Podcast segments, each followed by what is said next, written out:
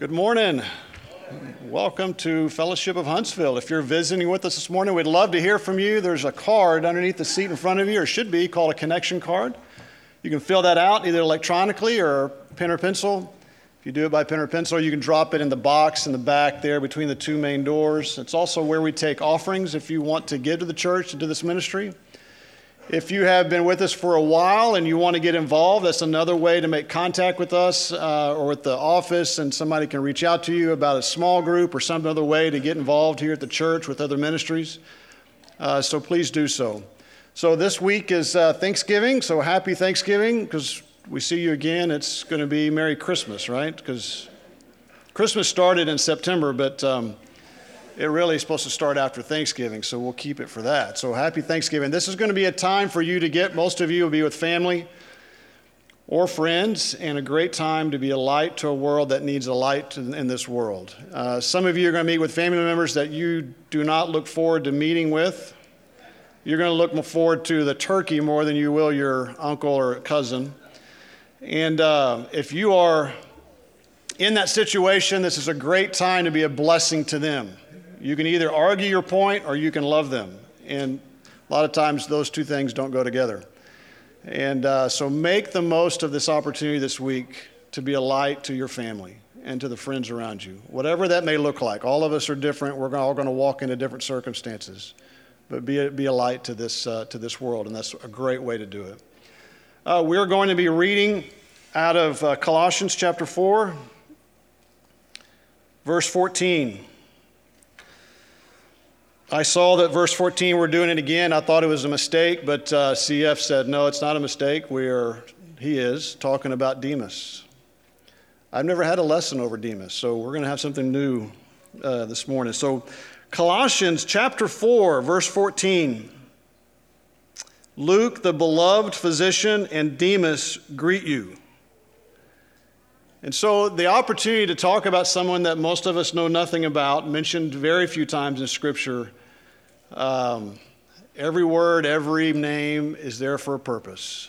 And we're going to hear part of that this morning. So let's pray. Lord, I thank you for who you are. I thank you for your truth. I thank you for your word. And uh, Lord, I pray that you will bring that to life for us this morning through CF and through your Holy Spirit. Pray, Lord, for opportunity this week for us to be a light in this world, whether we're traveling or visiting or whatever the circumstances may be. Lord, I thank you for how you love us and how you take care of us. And I pray that we will honor you in all that we do. We just say this in your name. Amen.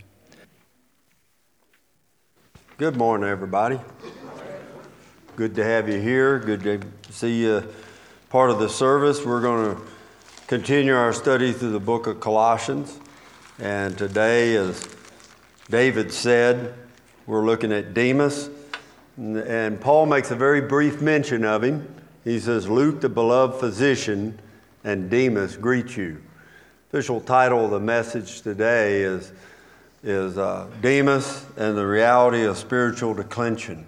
And what that simply refers to, spiritual declension means spiritual decline, or as we commonly refer to it, backsliding, moving away from the faith.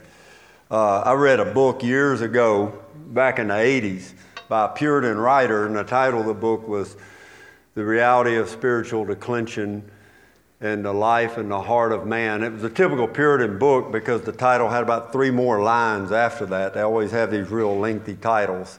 And, uh, but I remember the first part of it, and I've got it in my collection somewhere.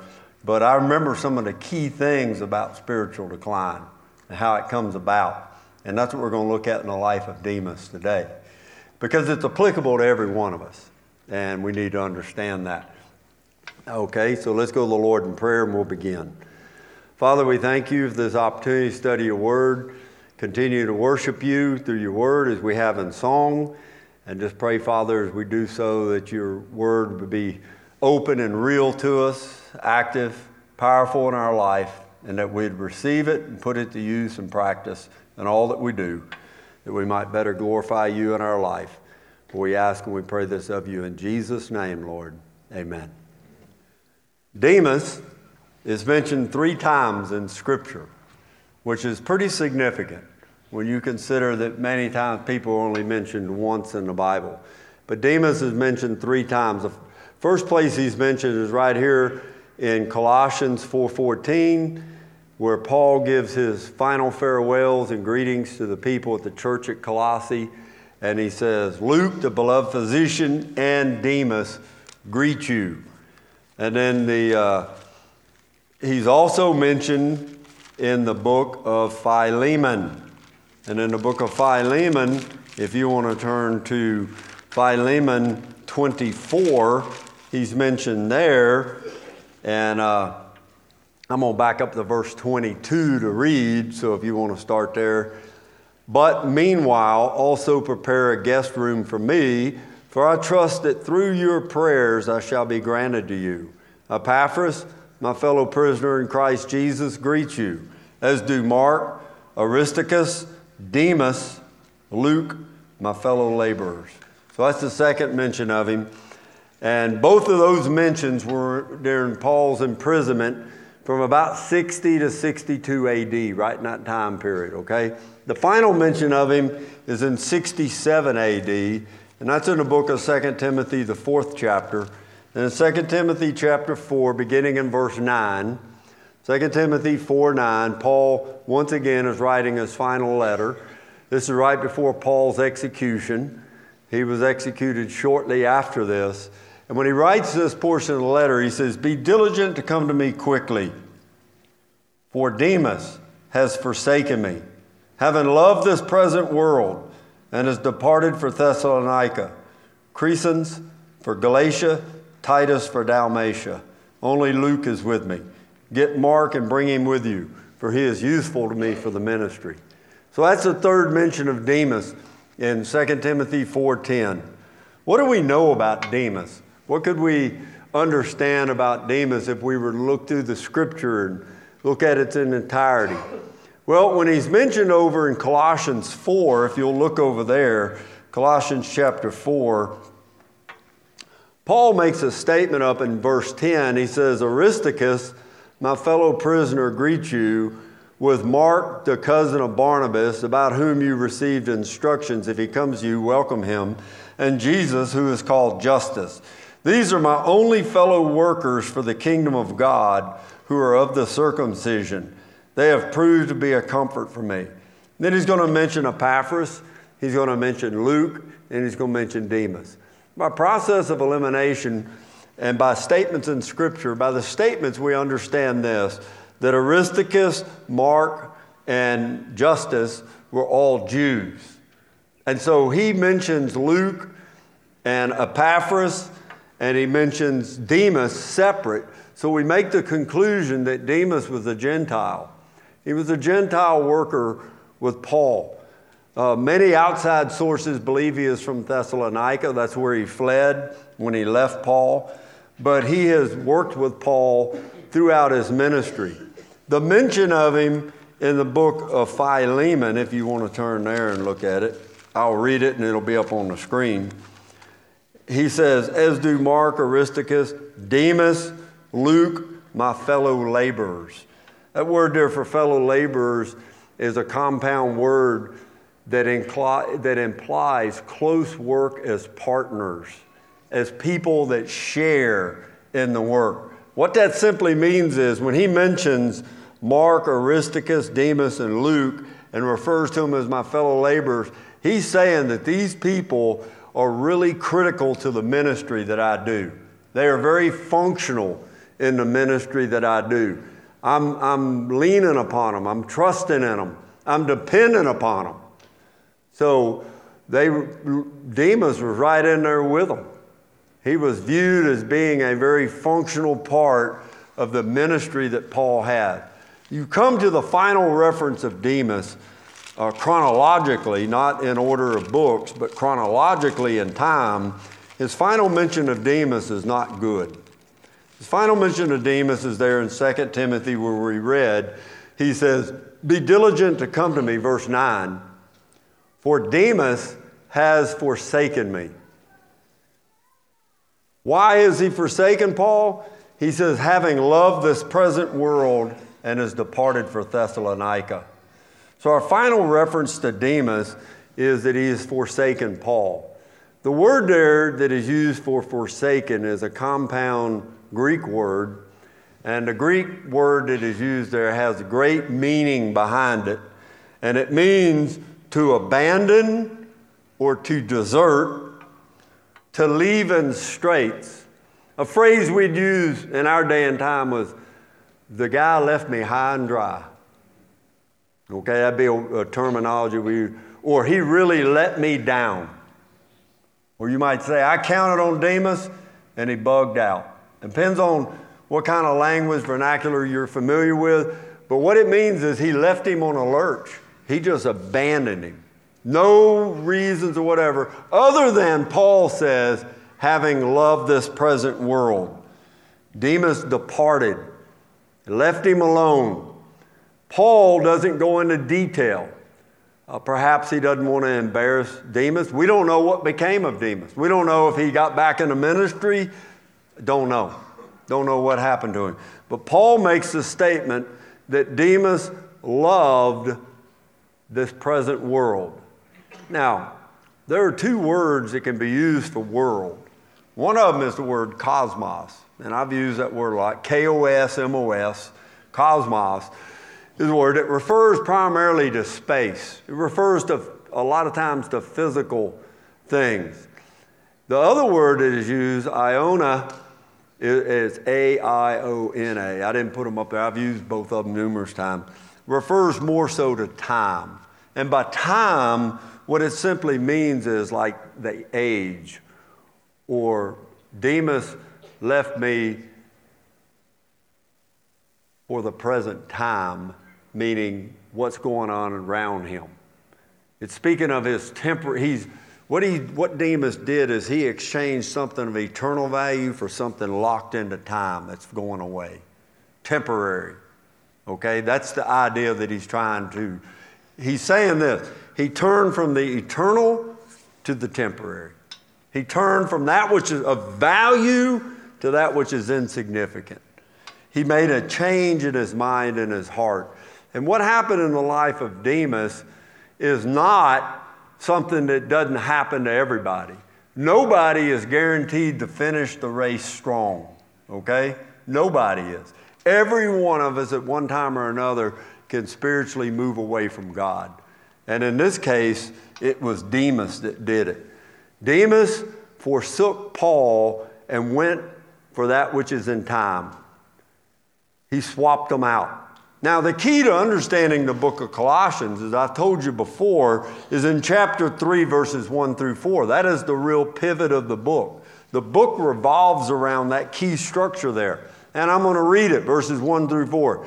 It says, If then, first class condition, since, since you were raised with Christ, speaking of believers, he talks about how we were raised up with Christ when we were saved.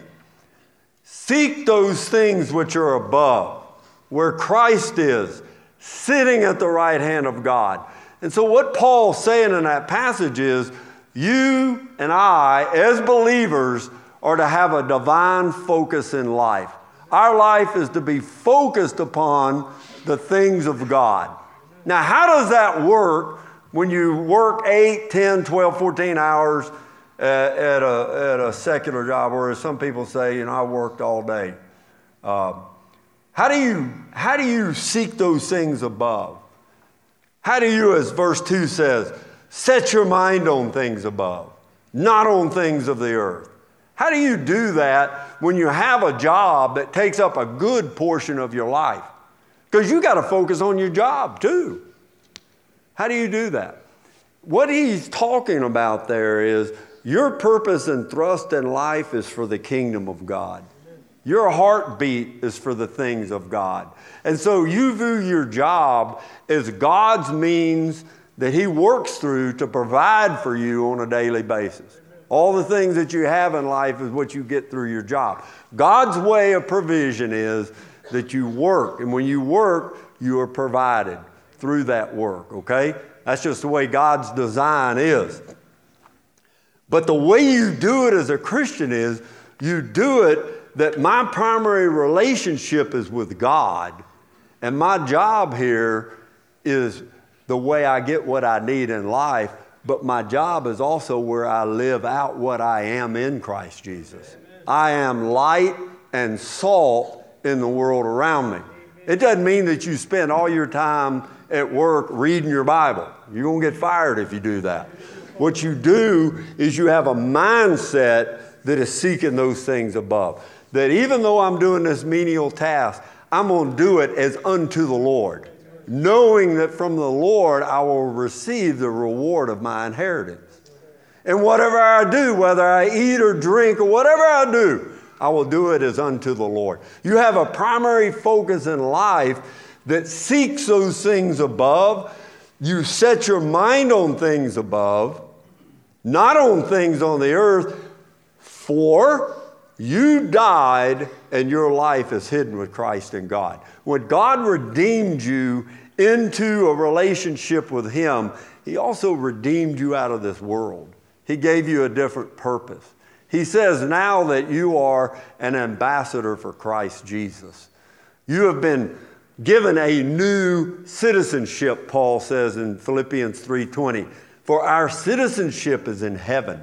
So see, we have a new location. We are pilgrims here on earth. We are ambassadors. We are visitors here to reflect our heavenly kingdom.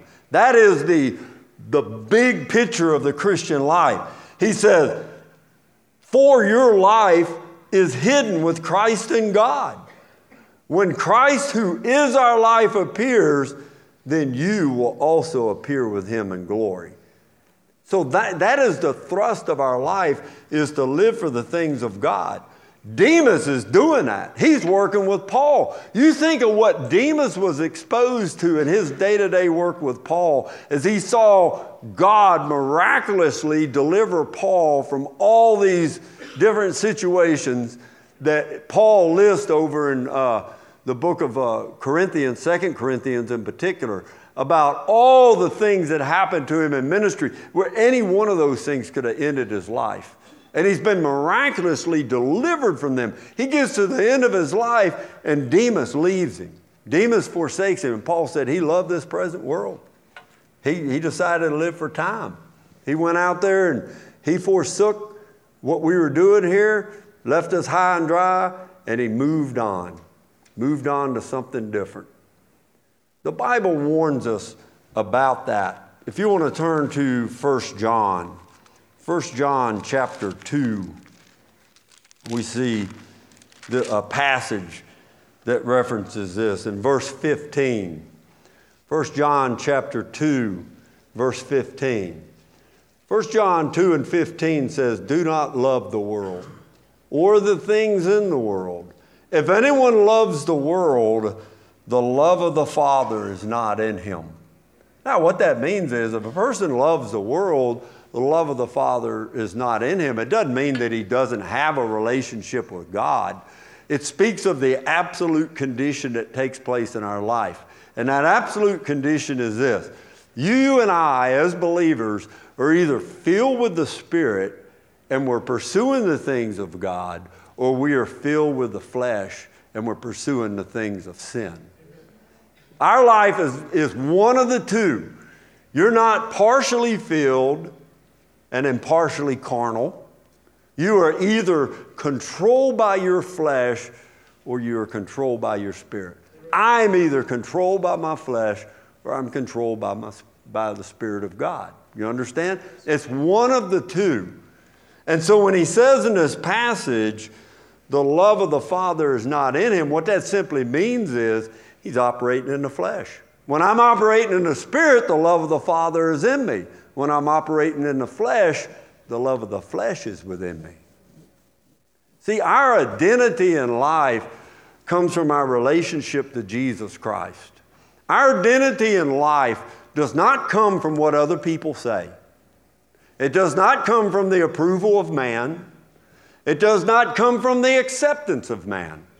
And if you live your life seeking those things, you're going to be disappointed. And you're going to be caught in a performance trap. You're going to be real happy when people recognize you, And when people appreciate you, and you're going to be real low when people don't recognize you and they don't appreciate you. See, when Paul says, seek those things which are above, that means God, not the approval of man. So just the mere fact that you seek the approval of man is sin. It's falling short of where God wants us to be in life. So we've got to pursue those things above. Why don't we pursue God accepting us and approving us? Because we already have it. See, as a believer, you are given that. You are accepted in Christ. You are beloved in Christ. So you are loved and accepted by God, and you don't need the approval of man. The approval of man is very fickle. You can get the approval of people by doing stuff they like, and they will give you approval. You do stuff they don't like, and you'll get their disapproval. And so if you live your life like that, you're going to be boom, boom, boom. You're going to be all over the map, and you're going to be totally in the flesh because that's not how God told us to live. God says, You live in Christ. You seek those things above. You set your mind on things above. You live in that manner and stop seeking the approval or recognition of people. Because when you do, the love of the Father is not in you. So he says, Do not love the world or the things in the world. If anyone loves the world, love of the Father is not in him. The flesh is in him. Okay? For all that is in the world, the lust of the flesh, the lust of the eyes, and the pride of life is not of the Father, but is of the world. And the world's passing away, and the lust of it, but he who does the will of God abides forever. What is the will of God? Set your mind on things above, seek those things which are above, and you'll fulfill the will of God. The will of God is for you to pursue him. That's the will of God. Don't think of the will of God as what color shirt do I wear today? What's God's will for me today? I mean, people panic themselves over stuff like that. The will of God for your life is seek God. Set your mind on things of God. Pursue God. Delight yourself in the Lord, and He will what? Put the proper desires into your heart. That's what God does. So He tells us in this passage for all, verse 16, for all that's in the world, the lust of the flesh, the lust of the eyes, and the pride of life is not of the Father, but is of the world. That passage contains right there the three ways man sins. There are only three ways for man to sin. Man can sin by the lust of the flesh. And what is the lust of the flesh? That would be physical pleasure. When physical pleasure becomes first and foremost in our life, that's lust of the flesh. And that can come in a wide variety of categories, okay? The second one, lust of the eyes. What is the lust of the eyes? That's seeing and desiring things that you shouldn't see and desire. Because where should your eyes be? On things above, okay? And then the third thing is the pride of life. What is the pride of life? Pride of life is what I said earlier popularity or acceptance from others, being in the in crowd, that kind of thing, or you can just be outright arrogant and boast of your accomplishments. Have a spirit of pride. Do you realize what I've done? Do you know who I am? People that are in that position, a lot of time, that's the first thing when a police pulls them over. Do you know who I am? See that pride of life. Who, who do you think you are messing with me? You don't know who I am. When Jesus was tempted in the wilderness, he was tempted in those three areas. Turn over to Matthew chapter 4. In Matthew chapter 4, you have a very clear picture of what happened to Christ, and he was tempted in the same way in those three areas. I'm going to begin in verse 1. Says, When Jesus was led up by the Spirit into the wilderness to be tempted by the devil, and when he had fasted 40 days and 40 nights, afterward he was hungry. How long have you fasted? About eight, eight hours, and you're hungry. Multiply that by 40 days. He was famished, is what it said. In his physical nature, he was in, in a state of starvation, is where he was. And when the tempter came to him, he says, If you are the Son of God, command that these stones become bread. So, what's he appealing to there? Lust of the flesh, physical pleasure and desire. Do what I tell you to do, Jesus, just like Adam did. See what Jesus is doing here? He's full, fulfilling the role of the last Adam. The first Adam failed. The first Adam failed in the garden because they saw the fruit, they desired the fruit, and they wanted to be like God. See, they fulfilled all three of those areas of sin. And so Jesus comes as the last Adam. The tempter comes up to him and says, ah, I'm going to get him now. And he uses the same approach with him. He says, If you are the Son of God, command these stones become bread. Jesus could have turned the devil into Pillsbury Doughboy. That wasn't no big deal for him.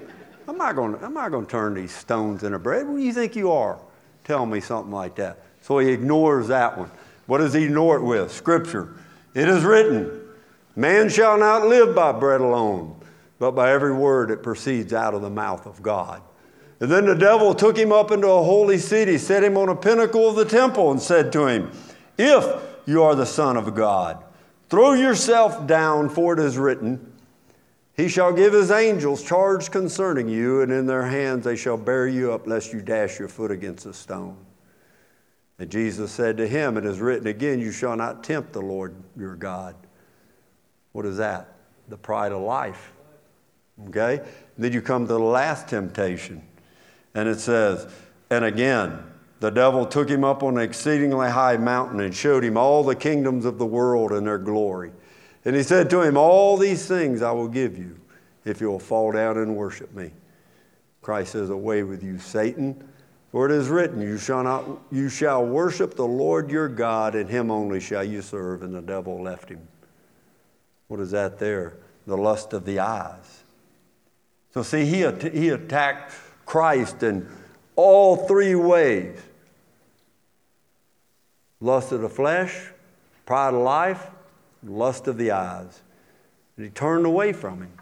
That temptation to sin is always going to be there.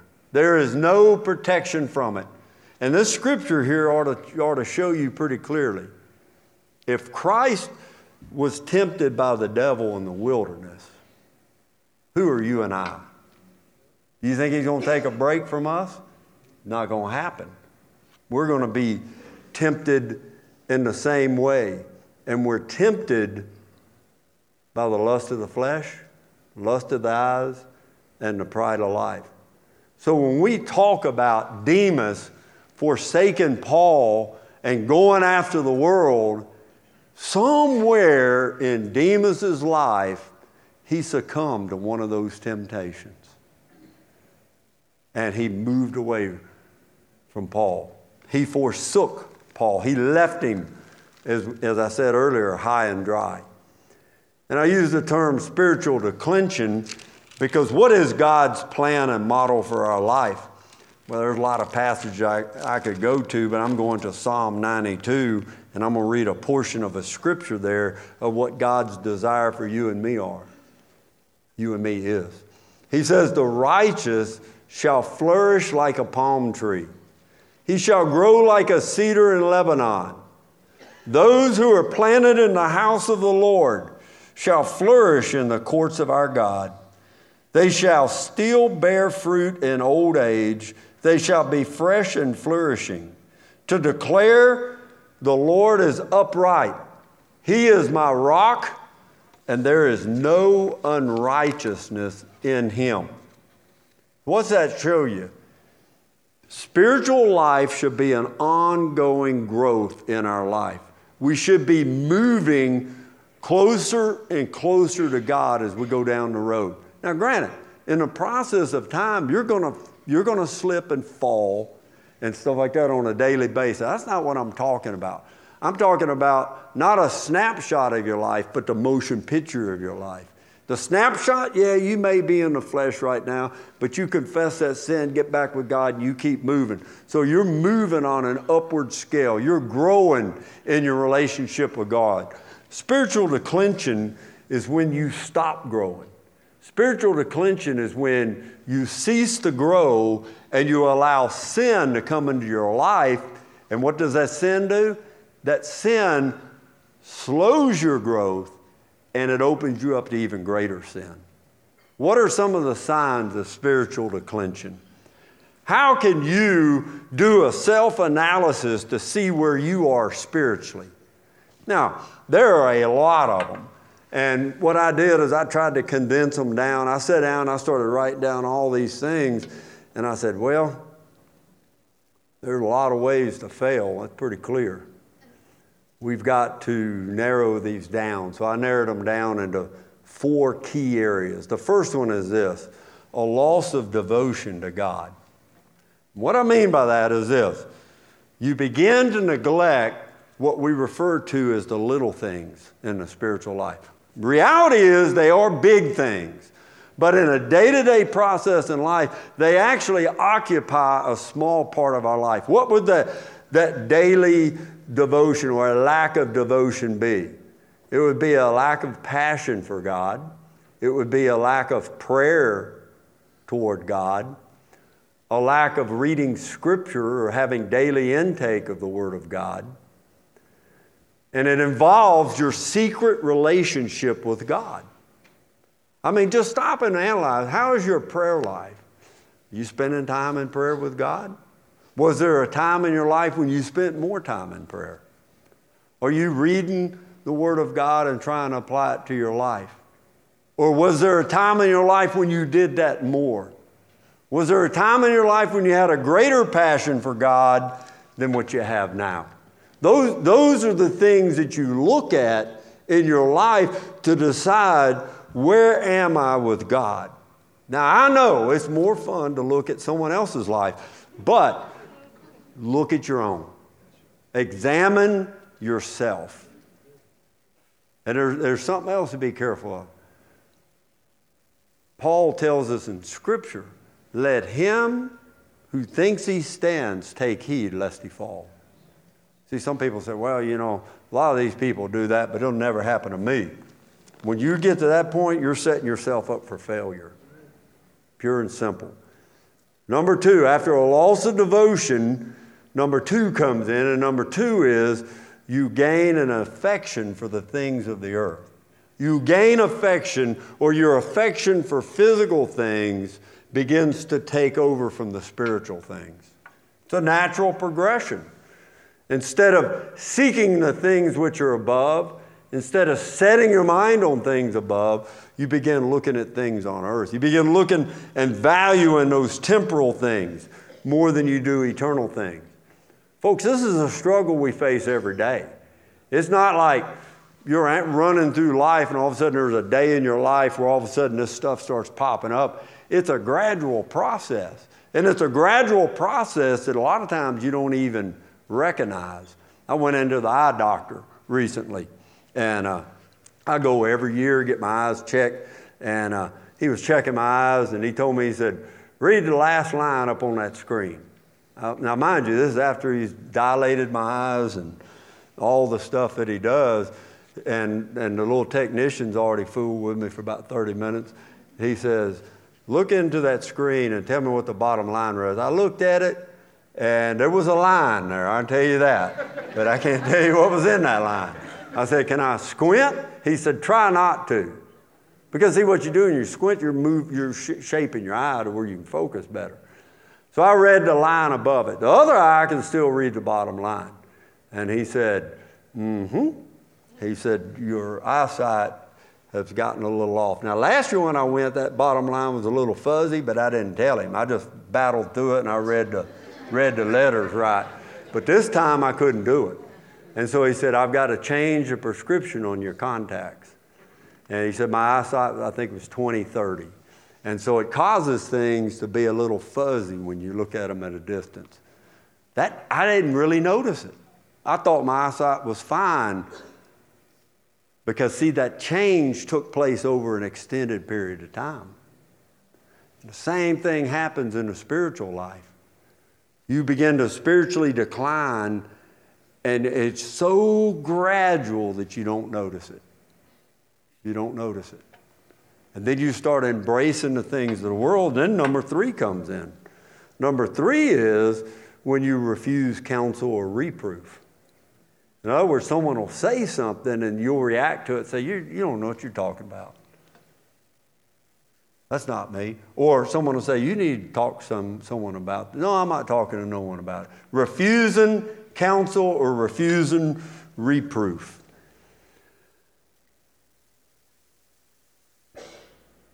You value your own judgment over others. Okay? And then the fourth step comes in. And the fourth step is where it really gets dangerous. Because as you've gradually moved down this road of spiritual decline, you've gone from a loss of devotion to embracing the things of the world to refusing counsel about what you're doing, you come to the fourth thing, and that's carelessness towards temptation. See, by then you've opened yourself up to temptation and you'll stumble. When you're back at step one, you could still be pretty sensitive to temptation. You said, No, I don't need to be doing that. But once you have lost that sensitivity to God, you've embraced the world, and all of a sudden you're settled in your mind that there's nothing wrong, then you open yourself up for temptation. And when that temptation comes, you're more likely going to cave into it and give into it. And what happens? Well, when you get that state in your life, it, your life starts drying up, is what happens. Your life becomes dry, it loses its vitality, you lose your zeal for God and your thrust for God. There's a process in ferns and in some plants called poikilohydria, is what it's called. And it's a process where these plants have an inability to regulate water content and maintain homeostasis of the cells. And what happens is these ferns in desert areas will completely dry up. They hadn't died, they're still attached to a rock or a crevice in a canyon wall or something like that. But if you looked at them, they'd be all curled up and crunchy looking and stuff. But the first time water comes and comes in contact with that plant, that plant can suck that water up and comes back to life.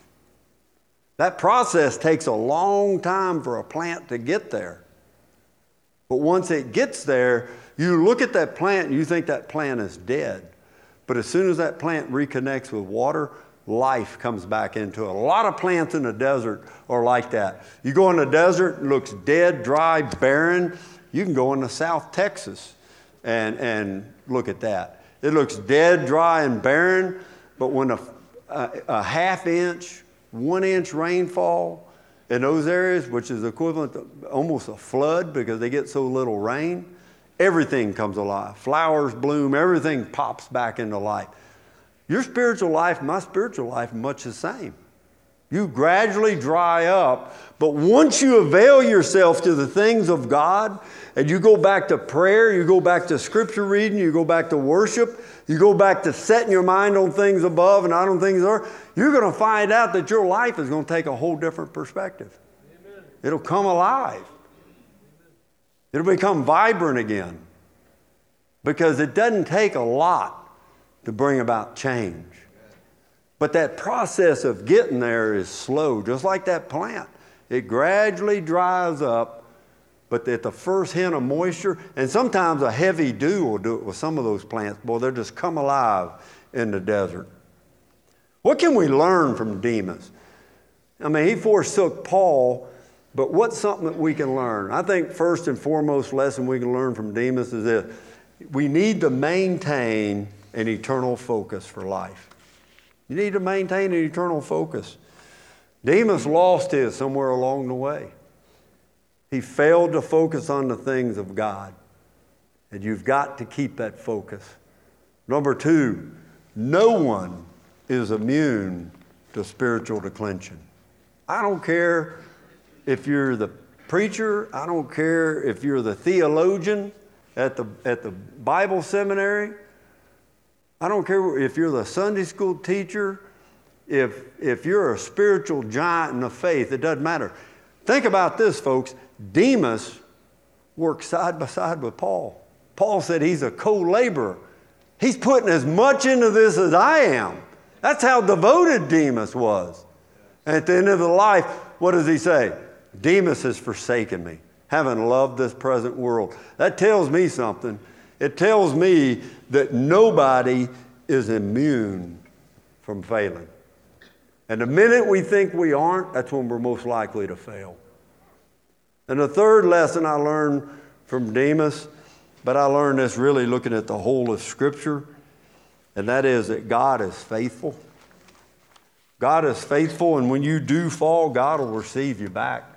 See, another lie that a lot of people have is I failed.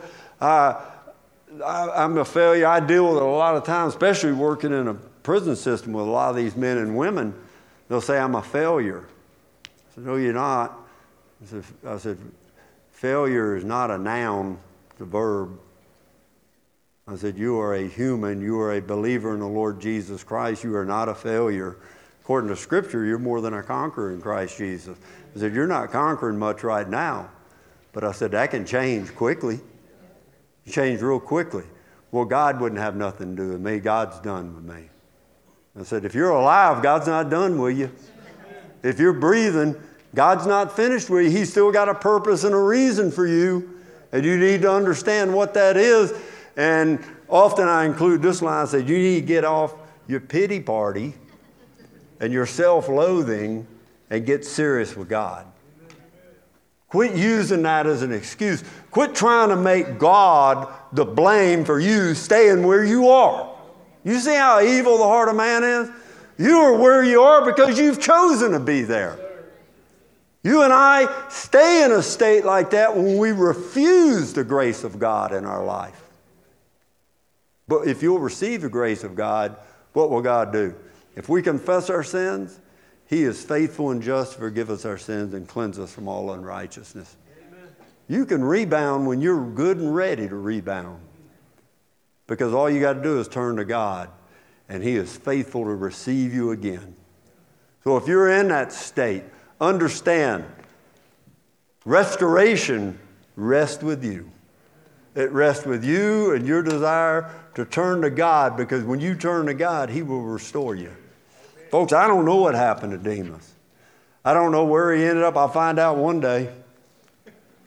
I'll find out where he ended if he ever got back into ministry. But you can imagine, you're mentioned three times in the Bible, and the last time you're mentioned chronologically, Demas has forsaken me. And when I read stuff like that, I just say, silent prayer, thank you, God, that you're not writing any more books in the Bible because I don't want to be in there. I don't want to be included in there. You pick one of my high points, but God, if you'll notice in Scripture, He has a way of picking those low points. You know why? Because there's only one person that made it to the end without failure. He went to a cross and died for our sins. There's only one perfect, and that's our Savior. That's why we need to set our mind on things above, seek those things which are above. Why? My life is hidden with Christ in God. I have a different perspective of life. And if, and if you're declining in your life, if your spiritual life is not where it needs to be, boom, you need to deal with it. You need to quit blaming other people. You need to quit blaming God. You need to quit being stubborn and just get before God and say, God, I've failed, man. And I'm sick of being lukewarm. And I want to be on fire for you. And you confess your sin, and Bible says He's faithful and just forgive your sin and to cleanse you from all unrighteousness. He'll put you back on solid ground. And that's where you want to be. You know why? Life is short, folks. Don't wait to the end of life to get right. Get right right now and learn what it means to live for Him and the joy and the contentment that He brings that will flood into your heart regardless of where you may be in life. Let's pray. Father, let us be sensitive to the things that really matter. Help us, Lord, Teach us, Lord, to focus upon that which is important, seeking those things which are above, setting our mind on things above. And Father, let us be sensitive to the move of your Holy Spirit in our life that we will discern where we are. Give us a heart that is willing to turn and that will turn. Father, let us be found faithful and let us finish the race that you have set before us. Father, that's our prayer. That each of us be found faithful. Let us walk with you day by day. For it's in Christ's name we pray, Lord. Amen.